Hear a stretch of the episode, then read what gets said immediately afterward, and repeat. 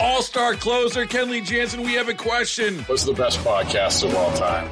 Baseball isn't boring, baby. I'm Rob Bradford, and every single day I'm sitting down with the biggest names to show you this great game is the greatest game. It's my podcast, it's my passion. It's a cause I started more than two years ago and is now the most prolific national daily baseball pod there is. Another fact. So jump aboard the BIB Express. Follow and listen to Baseball Isn't Boring, presented by Wasabi Hot Cloud Storage on the free Odyssey app or wherever you get your podcasts.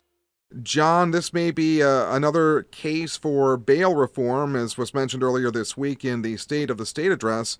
Uh, a homicide suspect who has been arraigned in a drunk driving case. what happened in the drunk driving case? Well, he got in an accident, allegedly. I mean, he was uh, allegedly drunk driving. Uh, two days ago, um, and he allegedly went through a stop sign and got into an accident with another vehicle, uh, and you know, again, allegedly totaled the other vehicle. Uh, th- there are so many things that happened with this man. Uh, I, I don't really know where to begin to start, but let, let me start with the beginning, okay? The, the beginning is that he is under indictment right now for a homicide.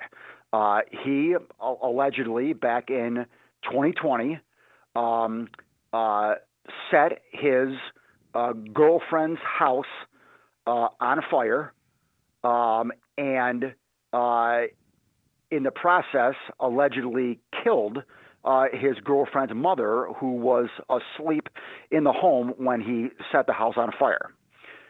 There in my seven years here, or, sorry, six years here, um, uh, I can't remember anyone getting out on bail on a homicide.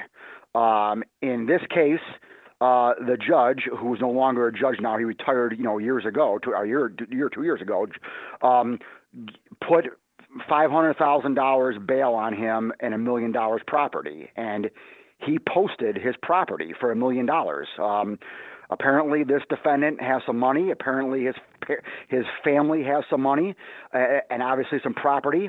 And he posted bail uh, within 24 hours uh, of a million dollars uh, back in 2020. Um, and he's been out on bail now for the entire time after his, uh, you know, his his alleged homicide here. This this case went to trial. Uh, his homicide case started a trial in December before Christmas. And again, another first time in my six years here, they they ran out of jurors, which has I, I can't even remember that ever happening in this building before. Okay, but I don't know whose fault it was.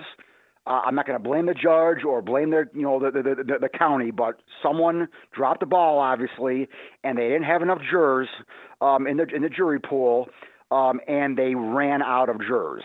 And so we had to declare a mistrial uh, back in December. This is before Christmas. So it's feasible that, again, I'm not saying he would have been because obviously he's innocent until proven guilty, but it's feasible if they would have had enough jurors here, he would have been already convicted of the homicide um, and in jail. But for whatever reason, they ran out of jurors, and he's still out now on his on his million dollars bail and allegedly two days ago he gets into a uh, a motor vehicle accident and he's driving drunk.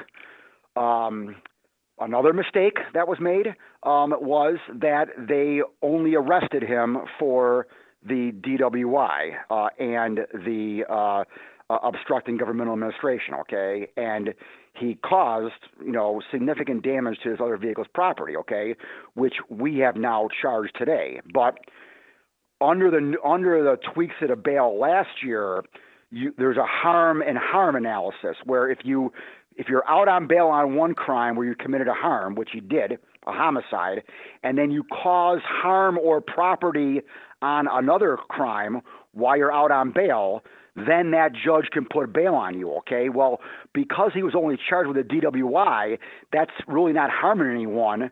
The Grand Island judge had to let him out on bail because of non-qualifying offense.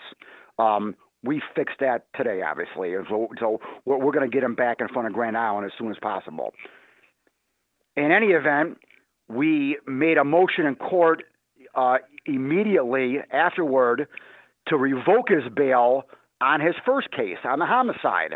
And the judge um, denied that um, and still continued him out on bail. So this guy is still out there right now.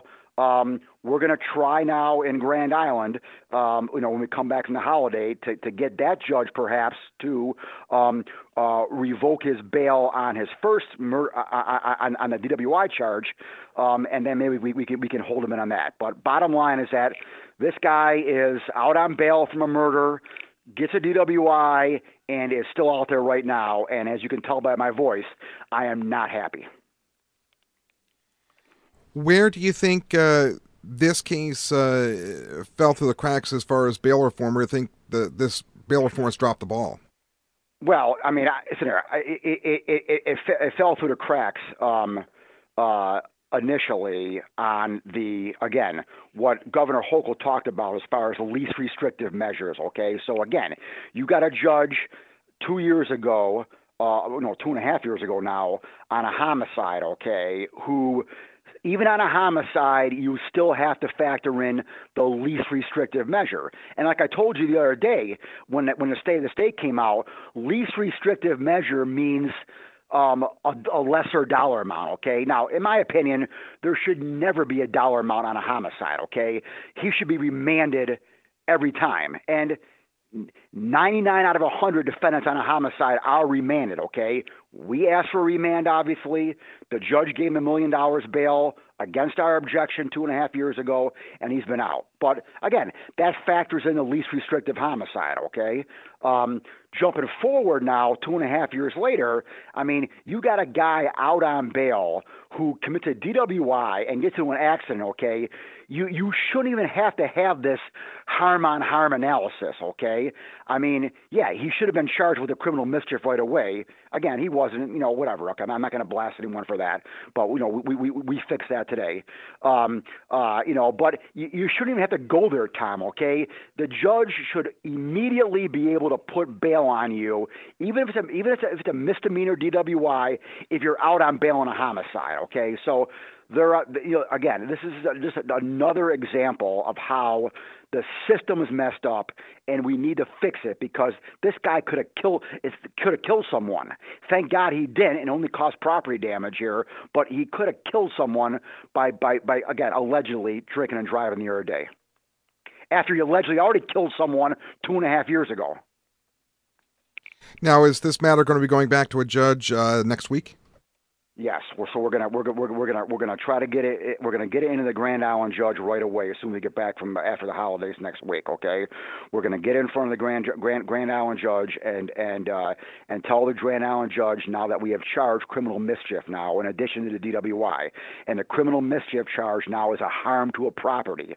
So that's gonna qualify now under the harm on harm analysis.